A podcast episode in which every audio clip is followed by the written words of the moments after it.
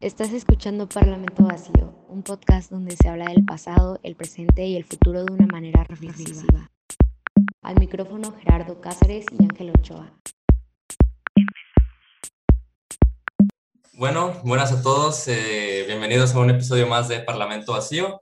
Este, tuvimos un par de fallas técnicas antes de, de empezar este episodio. Parece que la vida sabe cuando, este, cómo, cómo ponernos en apuros.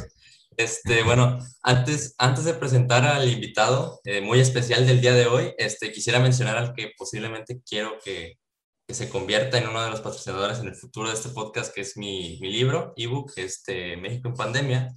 Es un libro que trata acerca de eh, las experiencias que han vivido personas a lo largo de la pandemia y sus experiencias, reflexiones, aprendizajes y recordarnos que aunque todos vivimos en el, todos tenemos el mismo problema, no todos vivimos la misma realidad. Este, bueno, ahora sí, está con nosotros el día de hoy un gran ser humano, brasileño, pensador, ingeniero industrial, DJ, co-host del podcast Rosarín Bros, fundador de Mindshop, maestro de filosofía y amante de la jardinería, Mateo Rosarín. ¿Cómo Muchas estás? gracias. Hola, hola, gracias. Qué buena introducción.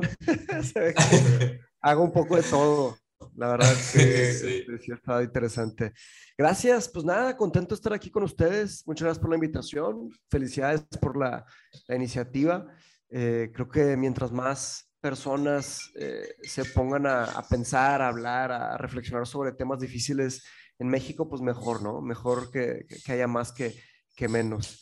Eh, les, les tengo que pedir una disculpa porque estoy un poco bajo en energía porque me dio coronavirus, precisamente lo de la pandemia. Ah, Sí, traigo, traigo el coronavirus. eh, el viernes me lo, me, me- me lo dijeron y me había vacunado, ¿no? Me vacuné la semana pasada, el domingo, y haz de cuenta que en la madrugada me empecé a sentir mal, como a las 2, 3 de la mañana.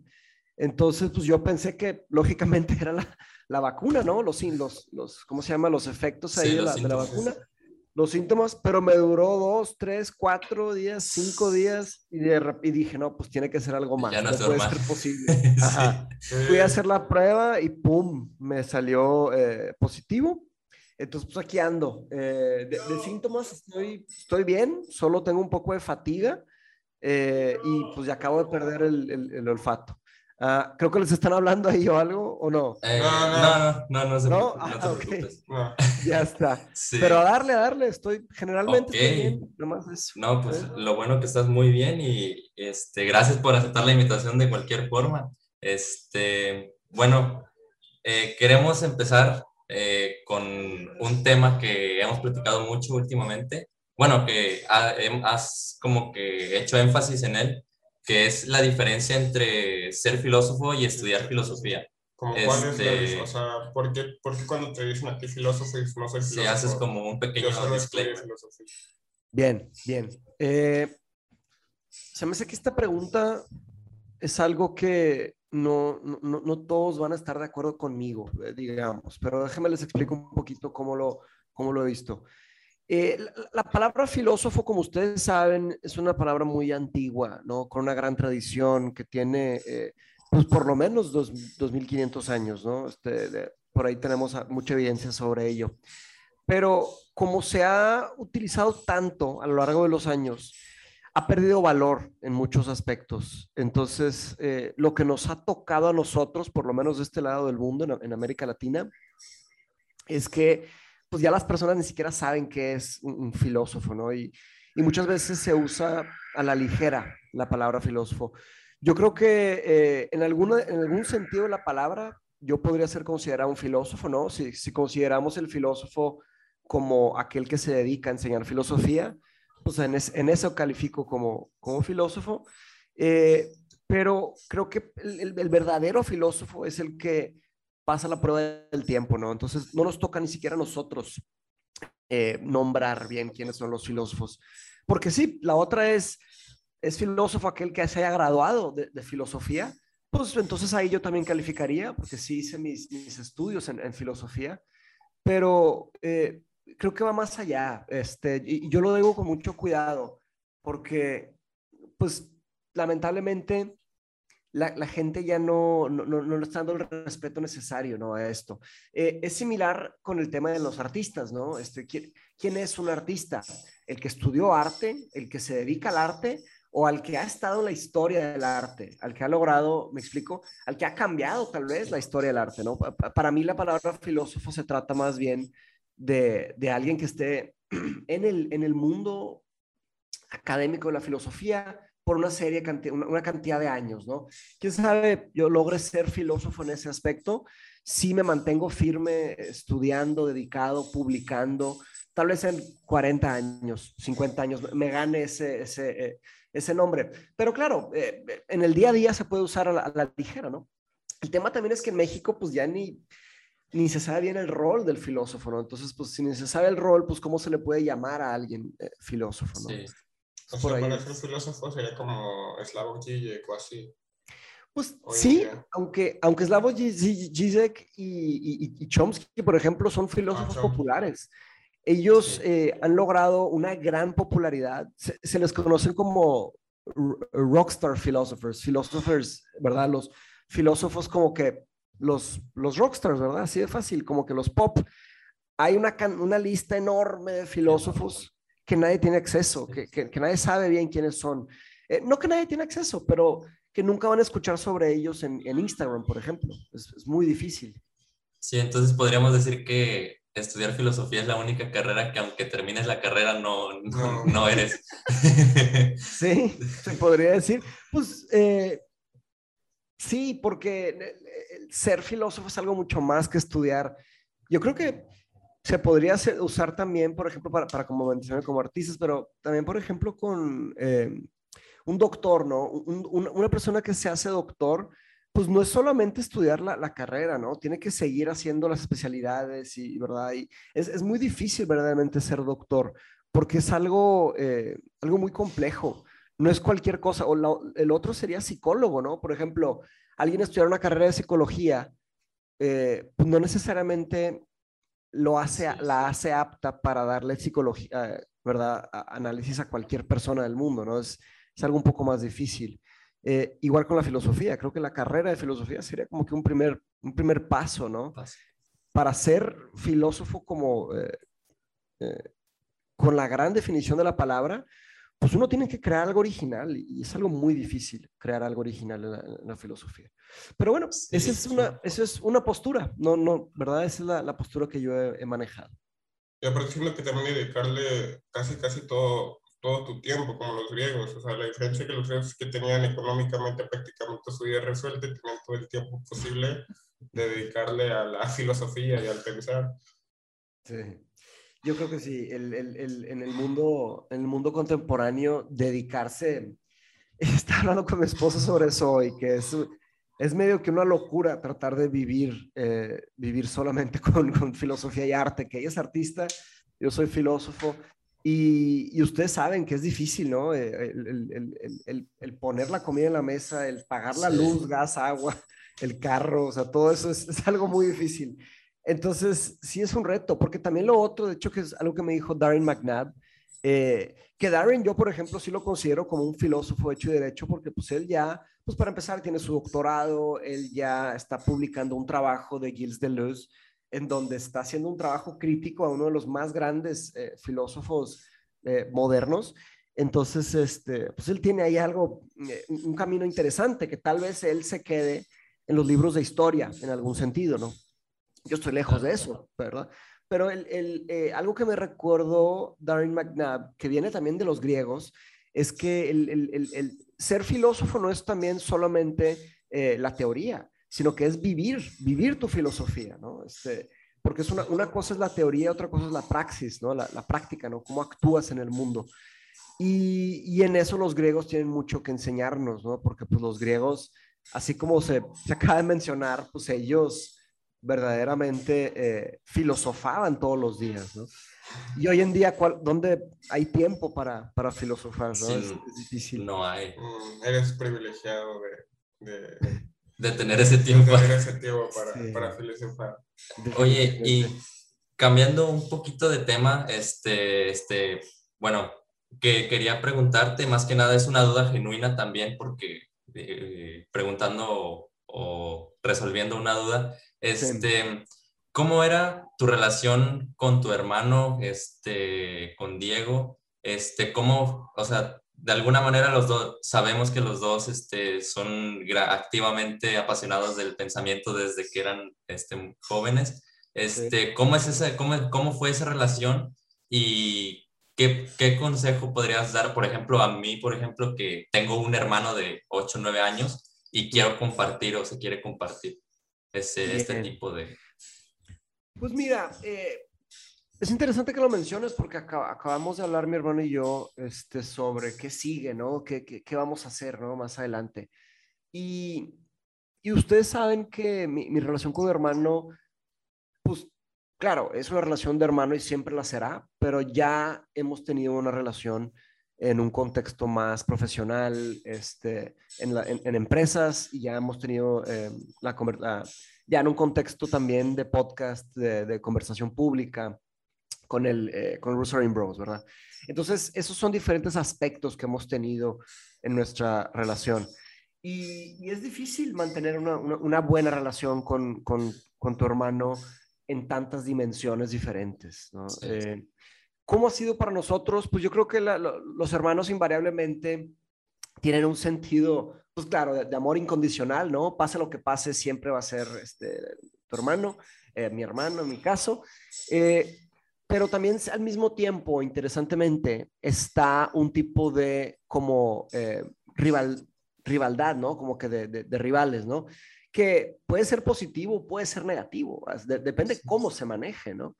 Creo que eh, lo que hemos hecho bien, Diego y yo, es que siempre hemos dejado las cosas muy claras, ¿no? Que lo más importante es nuestra amistad, nuestro amor, nuestra hermandad, eh, y, y, nos construimos. Al, al, al alguien hacer algo interesante, el otro dice, wow, qué padre, no, no, no, lo había visto de esa manera, pues yo quiero hacer no sé qué, y, y empezamos, ¿no? Y siempre estamos ahí este, eh, apoyándonos y, retándonos. Está muy interesante eso. Ahora, ¿cómo, ¿cómo sucedió? Pues no sé, creo que Diego y yo somos muy unidos porque pues, nos alejamos de nuestra familia en Brasil muy jóvenes. Yo tenía cinco, él tenía que... Eh, él tenía ocho y medio, nueve, sí, él tenía, ocho y medio, nueve, por ahí. Y, y como nuestro núcleo familiar se hizo tan chico, pues aquí en México estábamos mi mamá, mi hermano, mi padrastro y yo, y ya, éramos cuatro. Entonces, eh, tuvimos, tenemos de muchas cosas eh, en común y, y, es muy difícil compararnos con alguien más en el sentido de que es el, contexto que hemos vivido eh, desde el divorcio de nuestros padres hasta cambiar de continente, aprender idiomas, idiomas nuevos, ¿no? Este, ser una persona en, otro contexto, ¿verdad? Porque cuando te cambias de continente, pues mucha de tu identidad se queda en donde, donde, donde eras, ¿no? Donde naciste y todo. Entonces, esa construcción que pasamos, la pasamos muy juntos, la pasamos muy similares. Entonces, yo creo que eso fue y nos despertó muchas preguntas. Imagínense, desde bien chicos, eh, cuando, cuando, cuando el humano es joven, pues sabe algunas cosas, no se hace tantas preguntas. Pero si le quitas su contexto y lo pones en un contexto nuevo, pues el humano va a preguntar, ¿no? Oye, ¿qué significa? Pues imagínense a los cinco años, ¿no? ¿Cuál es el concepto de ciudad que tiene una persona de cinco años? O el concepto de país, o el concepto de, de mundo. Entonces, se rompen algunas cosas y se hacen preguntas nuevas. Y nos hemos estado haciendo preguntas difíciles toda la vida. Eh, claro que ya que estudié filosofía formalmente, pues ahí sí empezamos a, hacer, hacernos preguntas más serias, ¿verdad? Entonces, eh, si quieren fomentar eso con sus hermanos, pues háganse preguntas difíciles y, busquen y busquen buenas explicaciones racionales, ¿no? No, no se queden en la superficie, váyanse a la profundidad.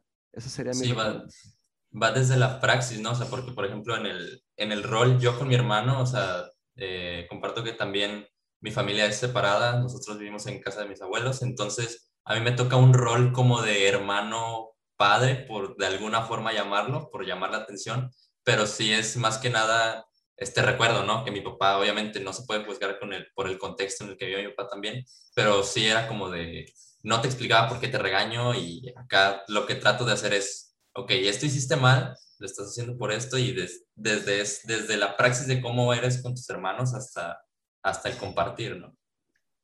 Definitivamente, definitivamente. Sí, eh, te va a tocar de alguna manera un rol de figura paterna y, y, es complicado, pero pues así es la vida, la, vida es, es, muy difícil. a, todos nos tocan retos, a todos, en todos lados. Hay que enfrentarlos y hay que entenderlos y hay que buscar salir adelante. ¿Qué más? That's life.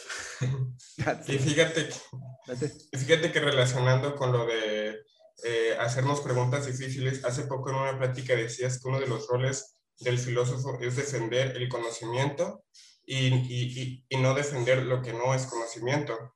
¿Cómo mm. piensas que se genera esa, esa regulación y qué implica? Bien, bien. Eh, de hecho, esa fue la visión que nos transmitieron en University College London cuando hice mi, mi año de carrera allá en, en esa universidad me dijeron que la, visión del departamento de filosofía, que no dudo que sea la visión de muchos departamentos de filosofía o, en parte de la filosofía en sí, ¿no? Como, como disciplina, es precisamente esto que, mencionas, que es eh, eh, buscar lo que es conocimiento y preservarlo y buscar lo que no es conocimiento y nombrarlo como tal, lo que no sea conocimiento. Invariablemente la definición que escojamos para, para conocimiento eh, debe tener un elemento de lógica formal, ¿no? debe tener elemento eh, eh, que se pueda explicar, ¿no? Porque de hecho, así comenzó la filosofía con los griegos, ¿no? Los griegos fueron un tipo de persona sumamente curiosa, que no se, no se conformaban con cualquier tipo de respuesta. Ahora, ¿qué significa eso? Significa que exigen pruebas, ¿ok? Los griegos, de hecho, el concepto de la comprobación matemática nace en Grecia por esta profunda curiosidad, este deseo del saber, ¿no? Eh, nace en Grecia. Entonces, ¿cómo podemos saber que algo es conocimiento? Bueno, podemos hacer algunas preguntas. Eh, si y, la palabra saber, créanme que tiene una gama desde algo muy sencillo hasta algo impresionantemente profundo, ¿no? Eh, lo, sencillo sería un ejemplo que, uso comúnmente, ¿no? Oye, estás con un amigo, pides una pizza y, un amigo está en un cuarto, el otro está en el otro, y de repente eh, tocan el timbre, ¿verdad?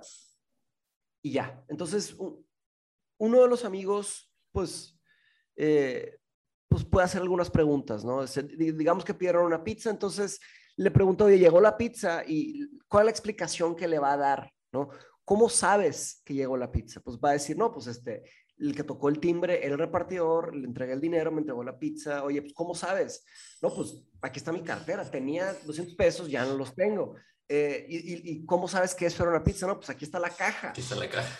Sí, bueno, a ver, ábrela. ¿Cómo sabes que es una, cómo sabes que llegó? No, la abres y la enseñas. ¿Cómo sabes que eso es una pizza o es una ilusión óptica? Bueno, pues aquí la estoy, estoy agarrado. Me la estoy chingando. Son grados, son grados de, grado, ¿cómo sé que es plástica, no? Pues la estoy mordiendo, ¿verdad?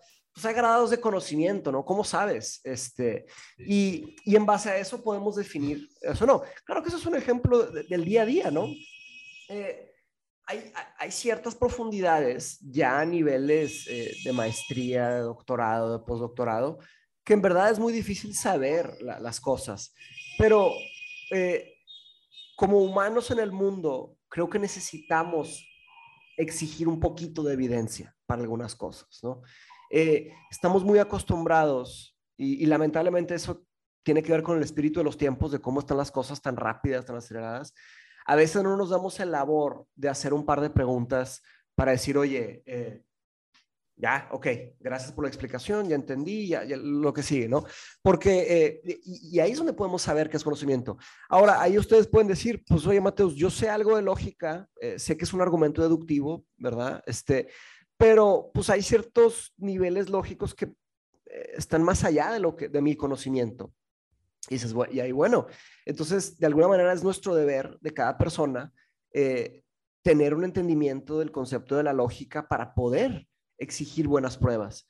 Porque si no sabemos qué significa una buena prueba, nos vamos a creer lo que sea, nos vamos a creer, este, nos van a decir dos, tres cosas, nos van a marear y, ya no vamos a entender qué, qué, qué, más, ¿no?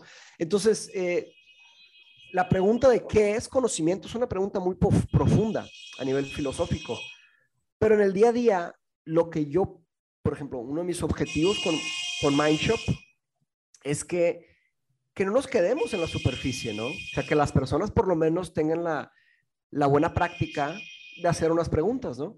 O la otra es cuando estamos en Internet, cuando vemos un, podcast o leemos eh, algún artículo y lo tomamos como verdad. Eso es problemático. Tomar las cosas como verdad sin algunas preguntas, ese es el problema. Ahora, saber si algo es conocimiento, eso es otro grado de, dificultad, ¿no? Entonces, lo, como, como, les he mencionado en clase, eh, eh, debemos de buscar una medida saludable de escepticismo, ¿no? ¿Qué es una medida saludable de escepticismo? Pues hacer un par de preguntas, ¿verdad? Eso sería la idea. Eh, y después, pues, si nos convencen, considerar que no solo porque nos convencieron significa que eso sea conocimiento. Si nos convencieron, eso significa una cosa, que fue suficiente prueba para convencer a, a una persona. Y después, si nos quedamos con dudas, pues investigar, ¿no? Dar un poco de labor de, oye, pues, ¿será verdad? Eh, reconozco que no todos tienen tiempo para investigar todo, eso sería una, una ingenuidad, pero creo que todos tenemos algo de tiempo para investigar algunas cosas. Sí, como, como lo dices en una, en una publicación de Mindshop que, que está, en, estaba en inglés, que era más o menos que el escepticismo este, es como un, un, lugar momentáneo para el conocimiento, pero no se puede quedar estancado ahí porque no es fértil para, para seguir produciendo el conocimiento. Bien, eso es de Kant, eso es de Manuel, el Kant. Él decía que el, el, el eh, simplemente en satisfacernos con, con, con el escepticismo absoluto nunca será suficiente para derrumbar la inquietud de la razón. Es decir, es como un plató, ¿no? Estamos escalando y de repente nos ponemos muy escépticos y estamos caminando en un plano, pero luego seguimos escalando, ¿no? Este... Y tan solo como los inicios de la, de, la filosofía, por ejemplo, pues ahorita nosotros vamos empezando y mm. ahorita estoy muy, muy clavado con Aristóteles.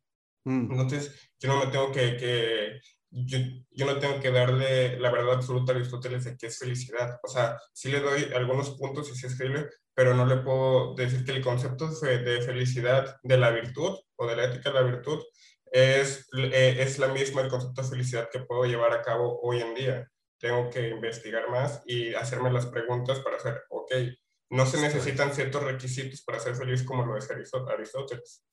Bien, bien pensado. la, palabra felicidad es una palabra muy importante para, para los seres humanos, ¿no? Parece ser que es parte de tener una buena vida, parte de ello es ser feliz, ¿no? Este, no es lo único, porque pues si tuviéramos solamente el concepto de felicidad, pues tal vez nos faltarían otras cosas, ¿no? Satisfacción personal, amor, eh, yo qué sé, este, libertad, eh, racionalidad. Yo creo que una, vida, una buena vida está compuesta de varios elementos, pero definitivamente queremos eh, felicidad, momentos de felicidad. Y la pregunta que planteas sería ponerla, por ejemplo, qué era felicidad en el pasado, qué es felicidad hoy y qué va a ser felicidad dentro de 50 años, porque pues ustedes van a vivir 50, 60, 70 años más. Entonces, eh, la pregunta se va a, va a permanecer, ¿no? Entonces, hay que seguir cuestionando, hay que seguir entendiendo.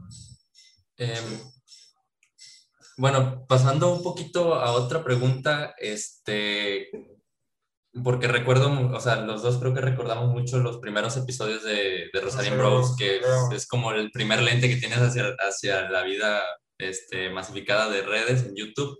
Este, recuerdo muy bien cómo era el, el Mateus que, este, en, en, todo el buen sentido de la palabra, que lanzaba sus argumentos, este, muy, este, como que tajante y asertivo. Este, ¿Qué ha cambiado de, de ese Mateus, del de Rosarian Bros, de ese tiempo, al Mateus de, del día de hoy, de ahora? Y también relacionando poquito, ¿qué ha cambiado el Mateus eh, de la opinión de redes sociales aquel entonces y la opinión de redes sociales ahorita, con el concepto de que eh, la, la, sociedad ha crecido mucho por las, o sea, gracias a, a todo lo que se ha podido ver y subir desde tus redes sociales. Bien, entonces, eh, pues, ¿qué ha cambiado? Primero en contexto en, mío, ¿no? Y segundo en contexto de yo con las redes. Este, en lo personal, pues, ¿qué ha pasado? Pues me casé, entonces este, estoy compartiendo mi vida ya con, mi esposa, ¿no? Estamos todos los días y eso me ha construido de maneras que no tenía forma de saber, ¿no? Es, es inimaginable hasta que lo estás viviendo, porque pues el, el, el, el estar casado te permite eh, compartir tus emociones y tus ideas más constantemente, con más apertura, entonces te acabas conociendo mucho.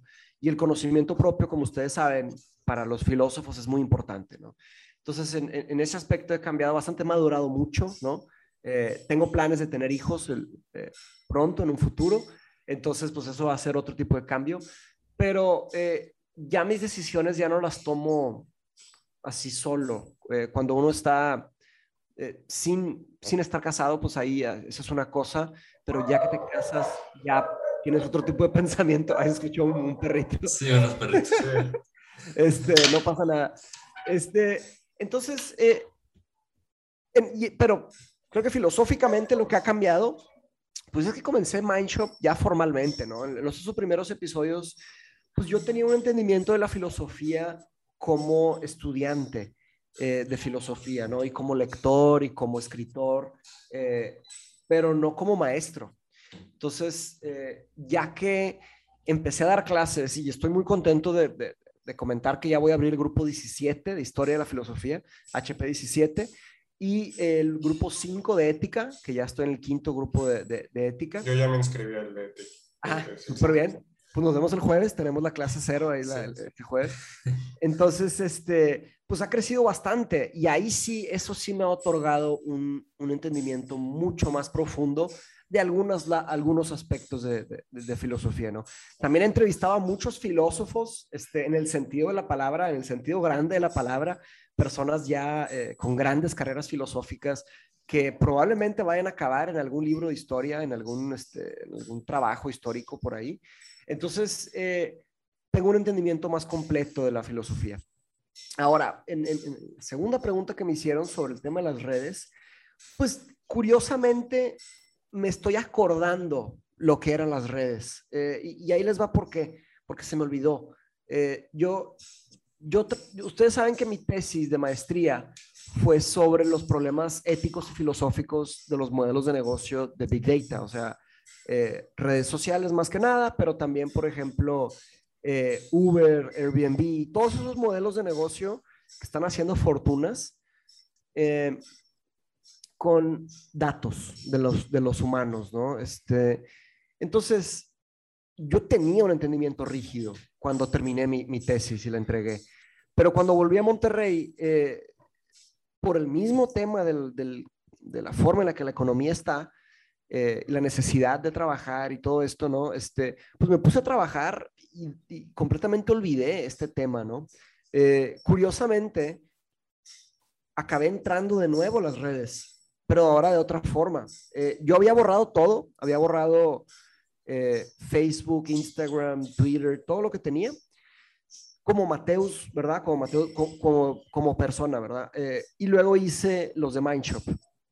Y con el podcast, pues lentamente, es que las redes son muy eh, sneaky, se dice en inglés. Discúlpeme que ando, ando un poquito lento con, con, las palabras, pero sería como que, eh, como escabullirizas, ¿cómo se podría decir? Sí, como, Sí. sí. Eh, básicamente, si te descuidas, te empiezan a agarrar y agarrar y agarrar y agarrar.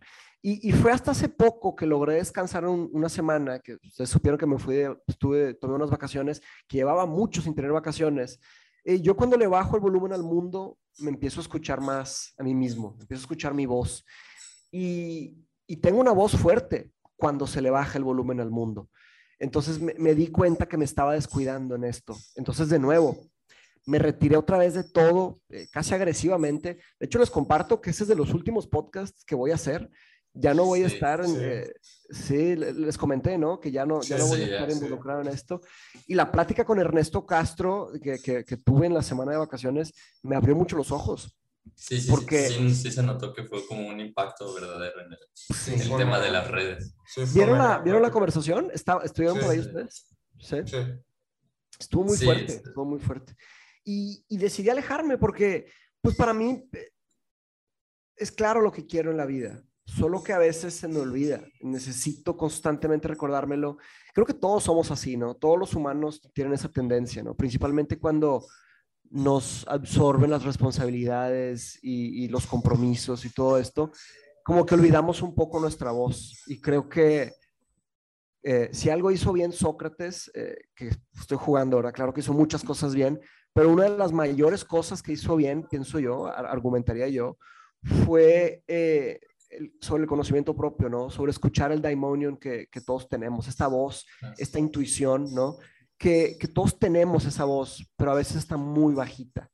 Tenemos que hacer, eh, y creo que es responsabilidad de cada quien, bajarle el volumen a algunas cosas y escucharnos a nosotros mismos, ¿no? Sí, Como dijo, como dijo Ernesto Castro, de que como, no me acuerdo específicamente qué dijo, pero como que dijo, ok, hay que detenerse para hacer las cosas mejor o para hacer las cosas bien. bueno, eh, un rato porque está pasando este, por nuestra colonia el, el señor de las de los detergentes. No Este, pasa nada, no pasa nada. em, Síguele. Al- algo, te, algo te iba a comentar acerca de eso. Ah, que es como un, no sé si llamarlo virtud porque no tengo conocimiento exacto de qué es una virtud, pero sí debe, debe ser algo el, el tener claros lo, lo que queremos en la vida porque a veces se cede. O sea, este, bueno, yo de, muy pequeño o, o casi todos de muy pequeños tenemos algunas inquietudes que por X o por Y razón se ceden y dicen, ok, puedo hacer otra cosa, o por ejemplo con el tema de redes, bueno, tal vez ya no, ya no tenga ganas de hacer esto, ¿sabes? Este, bueno, voy a hacer esto, como que te das pequeños placebos para, para poder ceder en, en lo que quieres en la vida. Entonces creo que sí es como una, si, si no es virtud debe ser algo el, el, el tener esa decisión. Sí. Eh, hay un, eh, un- una, una de las, un, otro elemento que me llevó bastante a, a todo esto, a, este, a esta nueva fase que estoy construyendo, es el trabajo de, de Derek Parfit, ¿no? De Reasons and Persons. Eh, la forma en la que pone esto es que él dice que eh, no es irracional, es decir, es, es racional a veces en la vida ser, eh, negarnos a nosotros mismos, ¿ok? Porque lo dice en inglés como ser self-denying, ser, eh, negarnos a nosotros mismos, ¿no? Eh, yo lo veo eso como una virtud, como una excelencia, porque si nunca nos, y ahí está interesante, hay que negarnos a nosotros mismos algunas cosas para poder abrirnos algunas otras cosas. Eh, como lo, como lo, lo hablé en la, en la entrevista con, con Ernesto Castro, eh, crecer es limitarse. Si, si no te limitas, no vas a crecer. Así de fácil, as- así de sencillo. Eh, la pregunta es, ¿crecer hacia dónde crecer cómo, verdad? Eh, esto viene también con, con Nietzsche, ¿no? Nietzsche decía que para que un árbol crezca grande y fuerte, pues tienes que cortar unas ramas. Si no cortas unas ramas, pues el árbol va a crecer parejo, eh, desformado para todos lados. Tienes que dar un, un poco de forma. Y, y esto está en la, en la nat- naturaleza, en la naturaleza no humana, en la naturaleza eh, metafísica de la realidad, ¿no? Eh, cuando, ¿cómo, ¿cómo crecen los troncos grandes de un árbol? Solamente si le cortas eh, las pequeñas ramitas. Si no, los nutrientes eh, se acaban esparciendo por todos lados. Entonces, debe, eh, el, que quiere buscar eso, y sí, estoy de acuerdo, eso debería ser un- un- una, debería ser un, tipo de virtud, tener claro hacia dónde queremos crecer, ¿no? A mí siempre me ha gustado mucho la, la planeación y yo se los recomiendo mucho. Si ustedes quieren hacer grandes cosas con sus vidas, dedíquense un tiempo a planear, ¿no? De nuevo, reconozco que es problemático saber el futuro, ¿verdad? Pues nadie sabe el futuro, eh, pero mínimo tener una visión hacia dónde más o menos quieren llegar, ¿no? Con todo esto, ¿no? Con este proyecto, por ejemplo, con diferentes cosas. Creo que eso todo es muy constructivo. Sí, no me acuerdo de quién era la analogía de que el agua no corre si está encharcada, solamente si está encauzada. Mm. Eh, este... Y sí, y sí creo que sí has tenido tú, tú, tú mucha virtud, Mateos, porque me acuerdo, la, o sea, la, la primera vez que, lo, que, que cómo llegué a Mindshop fue que vi el, yo soy muy fan de José Madero, entonces vi el mm. podcast con, con José Madero y me gustó mucho como tú la relación, cómo, cómo hablaban de terror y todo eso. Y justo me acuerdo que en, esa, entre, en, en, en ese podcast dijiste que estabas a un año de tu boda. Wow, es cierto, fíjate. El tiempo pasa muy extrañamente, es bien raro. Sí. Y, y, y, relacionando, tú te has detenido muchas veces, o sea, desde el cómo eras este, ingeniero y trabajabas en, en, en, corporativo y te diste para tener, ok, ¿qué, qué, ¿cómo quiero avanzar en mi vida? Y ya entraste aquí en college en, en, Inglaterra a estudiar filosofía, te, te detuviste, también regresaste con tu hermano, te detuviste y, y abriste Mindshop y ahorita estás detenido para pensar cómo llevar la sociedad, cómo meter más maestros, como, como todo. Como lo dice Odín, Odín Dupeirón, es, es la, la, vida, se cree que la vida nada más se nace y así tienes que seguirla, ¿no? Pero la vida es algo que debe, debe de estar en constante revisión. Sí, Y si nos damos cuenta, creo que se ha servido mucho, porque me acuerdo que, que o sea, me acuerdo que yo, la, la, primera persona que empecé a seguir fue, fue a ti, por, lo, por la política con José, y me acuerdo que tenías como 3.000 seguidores y ahorita en menos de un año ya la sociedad ha crecido bastante. Sí, sí fíjese, y eso es, eso es un, eh, y muchas gracias por, por las palabras, sí, ha sido una trayectoria bien, bien difícil, bien entretenida, este, en momentos asustadora, este, pero, pero ahí va, va bien. Claro que se atravesó la pandemia, ¿verdad? O sea, fue, fue un tema, y me corrieron, a fin de cuentas, me, corrieron, pues acabamos teniendo que, eh, que liquidar a todos en la empresa y luego, ah, luego me autoliquidé, este, estuvo, estuvo bien difícil, pero bueno, estoy mucho mejor, ¿verdad? Estoy mejor que nunca, la verdad, este, pero en el momento sí fue, un momento, fue algo muy muy este, asustador. Sí, me acuerdo que... no, sí. Así ¿Sí? No, sí, sí, Básicamente, es que hay como que un delay de un sí, segundo. Sí, un pequeño delay. Sí, como que va, va y viene. Eh, ahora, ¿qué, ¿qué, sigue, verdad? Pues, hay que ver. Uno tiene que estar constantemente escuchando lo que pasa eh, y, y, y, redireccionando, ¿no? Es, ese tema de que crecí de, de hecho, yo no quería, no sé si se van a acordar ustedes, pero hay un episodio con, mi hermano que eh, hablábamos del concepto de la fama. Y él dijo, yo quiero ser famoso. Y yo le dije, no, yo quiero ser famoso como los 40, le dije. Y dije, ahorita no quiero, no sé qué. Y él dijo, no, yo quiero ya. Y fíjense qué interesante, o sea, ahorita mi hermano ya es famoso, él ya tiene una, una cantidad de seguidores. Sí, ya eso tiene verificado su cuenta. Todo. Sí, yo, yo, yo, siempre traté de frenar, frenar eso, porque no quise eh, caer en los excesos de, de, eso, de eso, ¿no? Porque sí tiene problemas. Yo, por ejemplo, ahorita en, en Mindshop creo que ya son 20 mil seguidores, pero llega una, llegan una cantidad de mensajes, pero una cantidad de, de preguntas. Y, y, y, a mí me encanta responderlas, pero ya cada vez me tomo más tiempo. Y la pregunta es, eh, ¿qué, ¿qué, hago con eso, no? Este, es, difícil y se siente mal no responderle a la gente, porque pues, ¿por qué no, verdad? O sea, se hace una pregunta, algo de filosofía, está para responder, pero, ¿qué pasa con el futuro de, de, lo que quiero para mí, ¿no? Para la, para la filosofía, para Mindshop, seguir aprendiendo, ¿verdad? Es, es, es complicado. Entonces ahí tienes que tomar decisiones de nuevo. Y creo que ahí entra la... Y creo que ahí entra la, la, ética de la virtud, porque bien como diría Aristóteles, cuando tienes muchos excesos hay que tenerse y hay que, hay, hay, hay que, hay que buscar la mediatez. Para ser feliz no hay mejor camino hoy en día esa palabra es muy, muy fea, pero, pero, pero, en, aquel entonces es muy cierta. Eh, no hay mejor camino que ser mediocre, pero no mediocre como, como, como lo vemos hoy en día, sino mediocre a que, a ver, ok, hay que tener dinero, pero no tanto, o sea, dinero para que nos dé para, para, ajá, para que nos dé una vida digna, un techo caliente, eh, eh, comida y esto, no, hay que ser mediocre en la, hasta, hasta la misma belleza, lo decía, no hay que ser extremadamente feo ni extremadamente guapo, hay que tener una mesitez para poder encontrar una persona con cual eh, relacionar estas dos almas. Desde los ríos creo que se ve eso. Claro que, digo, la palabra que él usa no es esa, ¿verdad? No es la, no es la eh, aunque, pero, pero entiendo a qué te refieres, te refieres al justo medio, ¿no? Ajá, al, justo, medio. Entonces, eh, sí, no caer en excesos ni en deficiencias, completamente de acuerdo, completamente de acuerdo. Y sí, uno tiene que notar cuando está cayendo en excesos, como dijiste, en la, en la apariencia, ¿no? Oye, si estamos todo el día, todos los días preocupados ¿cómo me voy a ver? Y déjame, ¿verdad? Pues vamos a descuidar todo lo demás, probablemente, ¿no? Este, el tema del dinero. Si, si solamente y absolutamente pensamos en dinero todos los días, pues vamos a sufrir muchos, sin duda, ¿no? Porque, pues, ¿quién gana en el tema del dinero? Pues Jeff Bezos, este, Elon Musk, ahí están los ganadores, ¿no?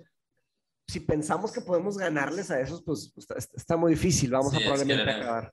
Es que empezar una carrera que ya tiene años comenzando. Y justo le decía, justo estaba hablando con él de que antes de, de, adentrarme aquí, siento yo que era un poco más feliz en mi burbuja. O sea, no, no estoy diciendo que ahorita era infeliz, pero ahorita que me di cuenta de todo el sistema y de todo y, de muchas cosas, es como de que, ah, ok. Pues eso es madurez. Eso es no, sí. sí. La verdad es que sí, cuando vamos creciendo, nos vamos dando cuenta que, eh, y, y, y, en ese sentido, yo respeto mucho los, el rol de los padres, porque lo, lo que los padres y las madres lógicamente tienen que hacer es, oye, que, que, estén tranquilos nuestros hijos para que estén, ¿verdad? Que no se, yo me encargo de los problemas, que ellos estén, ¿verdad? A gusto. Eh, ahora, creo que es saludable que se nos quite un poco esa... Esa burbuja. Ajá, esa burbuja, porque, pues, ¿qué queremos hacer, no? ¿Vivir en un mundo fantasioso o vivir en, en el mundo, verdad? Entender el mundo. Pues creo que, ¿verdad? Eh, siempre me acuerdo cuando está este tipo de conversación de la, de la, de The Matrix, ¿no? De la película de The Matrix, cuando le, este Cypher, el que, traiciona, spoiler alert, ¿verdad? Pero es una película vieja, cuando que traiciona a, a, a, Neo, él prefiere escoger eh, ignorancia Dice que la ignorancia es ignorance is bliss. Y a mí siempre se me ha hecho una mala idea, que, que no es cierto, ignorance is not bliss. Eh, ¿Saben? Eh, ignorancia es ignorancia. Ignorancia no es felicidad, ignorancia es ignorancia. Y hay una cantidad de abusos en el mundo que suceden gracias a que las personas piensan que la ignorancia es buena. La ignorancia no es buena, ni aquí, ni en China, ni, ni aquí, ni en el pasado, ni en el futuro. No es. Eh, hay que entender las cosas. Eh, ah, claro que hay gente hoy en día vendiendo que es bueno ser ignorante. No lo es, lamentablemente no lo es. Eh, y yo creo que no hay, no hay que tener miedo de seguir aprendiendo. Siento que está la paradoja del, conocimiento, ¿no? La paradoja del conocimiento, the knowledge paradox se llama, es que eh, mientras más uno sabe, más uno quiere saber y uno puede acabar con, con preocupaciones, ¿no? Con más preocupaciones.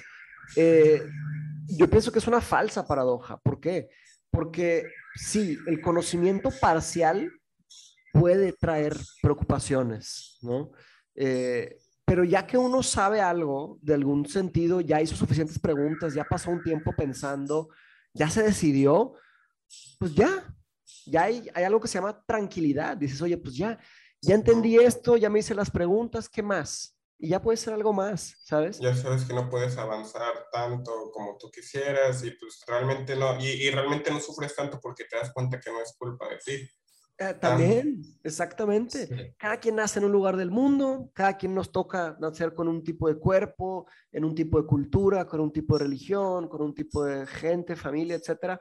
Y listo, no pasa nada, ¿no? Creo que la filosofía enseña muy bien eso que la filosofía, eh, por ejemplo, el filósofo sabe que nunca va a saber todo y está súper tranquilo con eso. O sea, si no, pues no podría, ¿verdad? Porque eh, al, empezar a entender filosofía nos damos cuenta del el gran bosque del conocimiento, qué tanto conocimiento hay en el mundo y todos los bosques que no tenemos acceso todavía. El filósofo está tranquilo, ¿no? Eh, yo creo que ese es el, el, poder de estudiar filosofía. Estás, estás estás tranquilo con eh, que nunca vamos a responder algunas preguntas y ya, y la vida es la vida. Y de hecho, creo que sí es muy peligroso ser ignorante. Y dentro de la ignorancia, si, si, si, si no estoy, si no estoy mal, pues porque de la ignorancia nació Sócrates como tal, porque él se dio cuenta que había muchas gentes ignorantes que creían saber lo que no sabían. Y, y, estaban hablando, entonces él como que se dedicó a corregir, a, admitiendo que él no sabía absolutamente nada.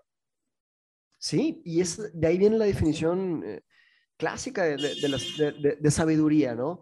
Eh, y me arriesgo a decir que creo que sería hasta antes de los clásicos, porque Heráclito ya tenía esta idea, ¿no? Heráclito pensaba que, ¿qué es sabiduría? Oye, dices lo que sabes, no dices lo que no sabes. Eso es, sí, totalmente. Está, muy fácil. Eh, y, pues todos tenemos algunas cosas que sabemos, podemos hablar con cierta, eh, cierto grado de certeza. Oye, hasta aquí sí sé, hasta esto ya no sé, ¿verdad? Y el método socrático lo que hizo fue explayar a aquellos que decían lo que sabían cuando no sabían. Y listo. Mucho Como lo de la pizza. Como lo de la pizza, oye, ¿sabes o no?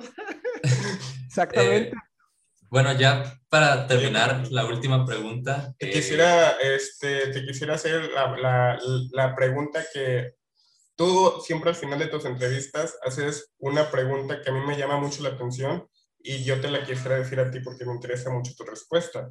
Oh, okay. Eh, para, este, para ti, para la sociedad de Mindshot, ¿cuál, es, ¿cuál crees que es el mejor mensaje para darle a una sociedad en 800 años y, una, y, y aparte una sociedad en general?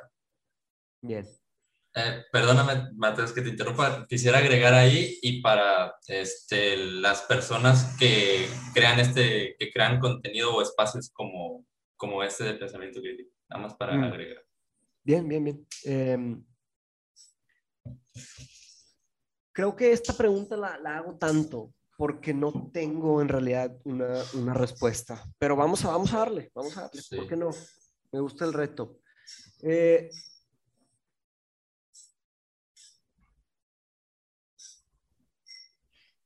invariablemente de, lo, que pase en el futuro, si existe la especie humana, el Homo sapiens, entonces van a tener cosas parecidas con lo que somos hoy, ¿no?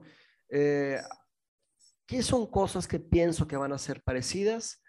Pues ideas generales del, humano, por ejemplo, el, tema del deseo, ¿no? El tema del miedo, eso va, a existir, invariablemente qué tecnologías eh, estén. Eh, mi recomendación para aquellas personas que quieran aprender eh, filosofía, quieran adquirir conocimiento, es eh, busquen, busquen conocer sus, sus miedos y sus, y sus sentimientos, ¿no? Y sus deseos.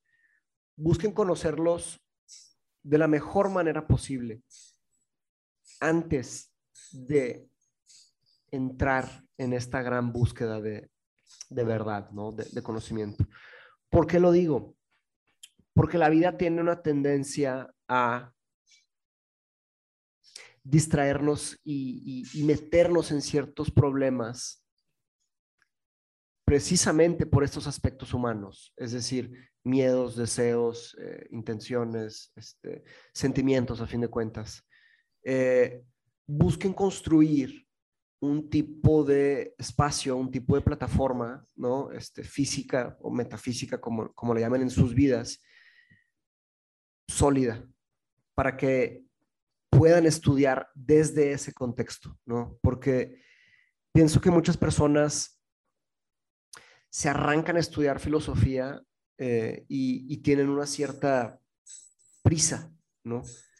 Antes de cuidar de ese aspecto, ¿no? Eh, sus miedos, hasta sus partes este, eh, físicas, en el sentido de cuidarse físicamente, tener un, tener un, tipo de estabilidad, eh, llámele profesional o económica, etcétera, porque la búsqueda de conocimiento filosófico es una búsqueda que puede desestabilizar otras búsquedas, ¿ok? Entonces, ahí está mi mensaje. No, no sé cómo está el futuro, pero si es que hay Homo sapiens, entonces creo que va a ser vigente esta, esta idea. Eh, dudo seriamente que con los avances tecnológicos se logre resolver estos aspectos humanos, porque por más iPhones que produzcan, difícilmente se van a resolver los problemas psicológicos de la humanidad, se van a resolver los problemas este, eh, emocionales, ¿verdad? Entonces, para poder hacer un buen avance en el sentido de, conocimiento, de lógica, racionalidad, yo, yo doy esa, esa recomendación, ¿no? Para los futuros alumnos, ¿no? Los que quieran este, buscar pensar, este, pensar críticamente, ¿no? Sería como tratar de, sería como tratar de correr un maratón descalzo. Ok, este, primero, ¿verdad? Tengamos los nutrientes, tengamos la, la ¿verdad? Un poquito de estabilidad y ahí, ahí se puede hacer algo más interesante. Este, esa sería mi recomendación. Pues bueno, ahí está el mensaje de Mateo Rosarín para el futuro. Este, si en algún futuro extraño llegan a entrar a Instagram, sea lo que oh, ocupen en ese entonces y buscan Parlamento Vacío. O si sigue Mindshop. O si sigue Mindshop y quieren investigar y... De hecho, esa es su tirada, ¿no, Mateo? Que es que sea una sociedad de... Sí, esa es, esa es, mi intención. Esa es mi intención, aunque me puso a pensar bastante Ernesto Castro eh, de que no todo debe durar para siempre. Estoy de acuerdo, pero ahí fue una mala interpretación porque él pensó que eran 80 mil años. Sí, 80 mil años, que digo, no, bueno, pues yo creo que no sería sano que 80 mil años durara. Que coman vegetales. Yo pues, una, una eh, inquietud, perdón, perdóname que interrumpa, es, que no sé, me, ¿cómo encuentras paz tú con el, por ejemplo, con el plan de Mindshop sabiendo que a lo mejor va a durar más allá de lo que, de lo que tu vida pueda, pueda durar? ¿Cómo encuentras paz con esa, pues se me hace excelente, se me hace excelente. Yo creo que mi, mi idea de que Mindshop dure más de lo que yo voy a durar, ¿no? Es porque pienso que en América Latina, porque pues a fin de cuentas Mindshop es una sociedad eh, latinoamericana, ¿verdad? De, de, búsqueda de conocimiento, ¿no? De, sociedad de conocimiento. Eh, siempre, aquí y en cualquier lado del mundo, siempre se va a necesitar algún tipo de institución, sociedad que ayude a las personas a aprender sin tratar de agregarles una religión o agregarles una, una ideología política o sin agregar una agenda privada, ¿verdad? De inversionistas, o sea, sin que sea exactamente un negocio, ¿verdad? O sea, me encantaría que siempre existiera algo así, como que algo que le ayude a las personas, ¿no? Y cuando alguien quiera buscar conocimiento, de alguna manera logren caer con alguien que estuvo en Mindshop o alguien que está en Mindshop y que puedan aprender, ¿no? Esa es mi intención. Y, y, en ese sentido de, de, porque muchos me han dicho, oye, pues no se la vas a dejar a tus hijos. Pues la verdad es que no, ¿verdad? No, a menos que alguno de mis hijos le pruebe a la sociedad que sea suficientemente bueno como para seguirla llevando, ¿no? Y en ese caso sí. Pues quién, no, exactamente, pues Sócrates no, pues Sócrates no tenía nada para empezar. Sí, pero cuando este, ah. dijo que si se les juzgara, que se les juzgara algo, algo así. exactamente, exactamente. No, no, sé si alguno de mis hijos, este, ¿verdad? si es que tengo hijos, ¿verdad? me estoy adelantando, si es que logro tener hijos, me, me, encantaría tenerlos, eh, se interesen por la filosofía, ni siquiera eso sé, ¿verdad? Entonces, pues, quién sabe. Pero, no sé, creo que algo que hizo Marco Aurelio mal, se van a acordar en el, como, como emperador, ¿no? Que Marco Aurelio le dejó Roma a su hijo.